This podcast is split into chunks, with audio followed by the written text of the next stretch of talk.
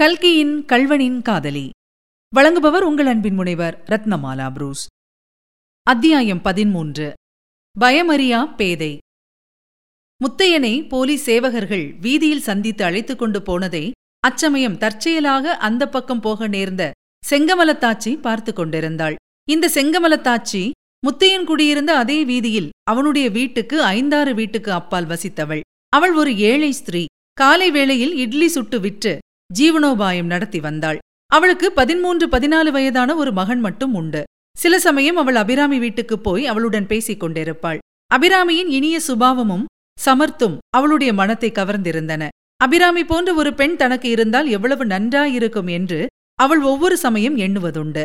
அபிராமி அந்த மாதிரி தனி வீட்டில் இருப்பதை பற்றி கூட செங்கமலத்தாச்சி சில தடவை பிரஸ்தாபித்திருக்கிறாள். அந்த தெருவிலே ஒரு வரிசைதான் வீடுகள். அநேகமாக எல்லாம் மடத்தை சேர்ந்தவையே.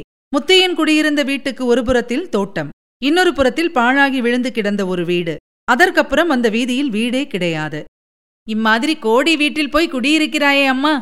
நீயோ பச்சை குழந்தை. அண்ணன் ஊருக்கு கீருக்கு போக வேண்டியிருந்தால் என்ன பண்ணுவாய்? பேசாமல் என் வீட்டுக்கு வந்து என்னோடையே இருந்து விடுங்களேன் என்று பல தடவை சொல்லியிருக்கிறாள் செங்கமலத்தாச்சி. ஆனால் அபிராமி அதை காதில் வாங்கிக் கொள்ளவே இல்லை. பயம் என்றால் இன்னதென்று அவளுக்கு தெரியாது. மேலும் அண்ணன் முத்தையன் இருக்கும்போது அவளுக்கு என்ன பயம்? யாரால் என்ன செய்ய முடியும் அவளை?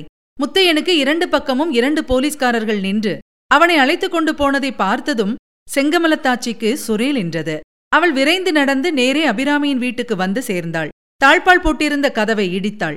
அபிராமி அண்ணன் தான் வந்துவிட்டான் என்று எண்ணிக்கொண்டு சட்டென்று கண்ணீரை துடைத்துவிட்டு எழுந்தாள்.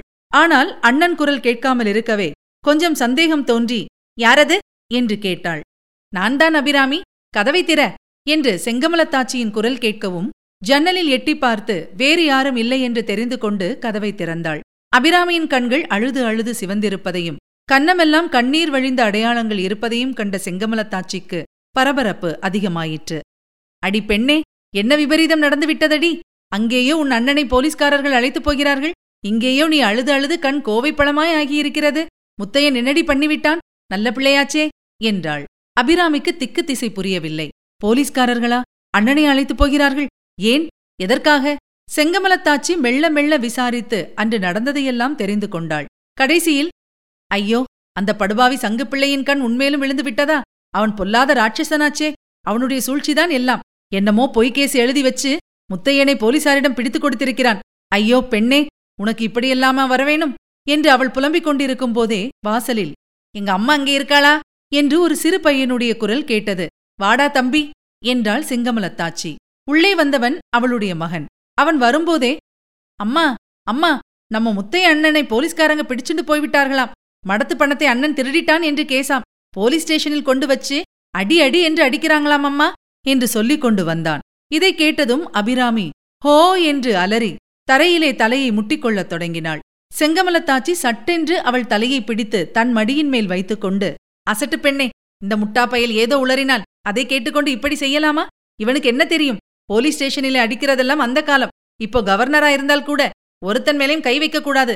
கை வச்சா கண்ணை பிடுங்கி விடுவார்கள். இதோ பார் நீ கவலைப்படாதே நான் வழி சொல்கிறேன். இந்த ஊர் போலீஸ் இன்ஸ்பெக்டர் வீட்டு அம்மாளே எனக்கு தெரியும். உன்னை நான் அவளிடம் அழைத்துக் கொண்டு போகிறேன். அவளிடம் ஒன்று விடாமல் நடந்தது நடந்தபடியெல்லாம் சொல்லு. அந்த அம்மாள் ரொம்ப நல்லவள். வீட்டுக்காரரிடம் சொல்லி முத்தையனை விடுதலை செய்ய பண்ணுவாள். கிளம்பு போகலாம். இனிமேல் இந்த வீட்டிலே நீ இருக்கிறது கூட அபாயம் என்றாள். இதுவரை நீங்கள் கேட்டது கல்கியின் கல்வனின் காதலி. வழங்கியவர் உங்கள் அன்பின் முனைவர் ரத்னமாலா புரூஸ். மீண்டும் அடுத்த அத்தியாயத்தில் சந்திக்கலாம். தொடர்ந்து இணைந்திருங்கள். இது உங்கள் தமிழோசை எஃப்எம் இதெட்டு திக்கும் எதிரொலிக்கட்டும்.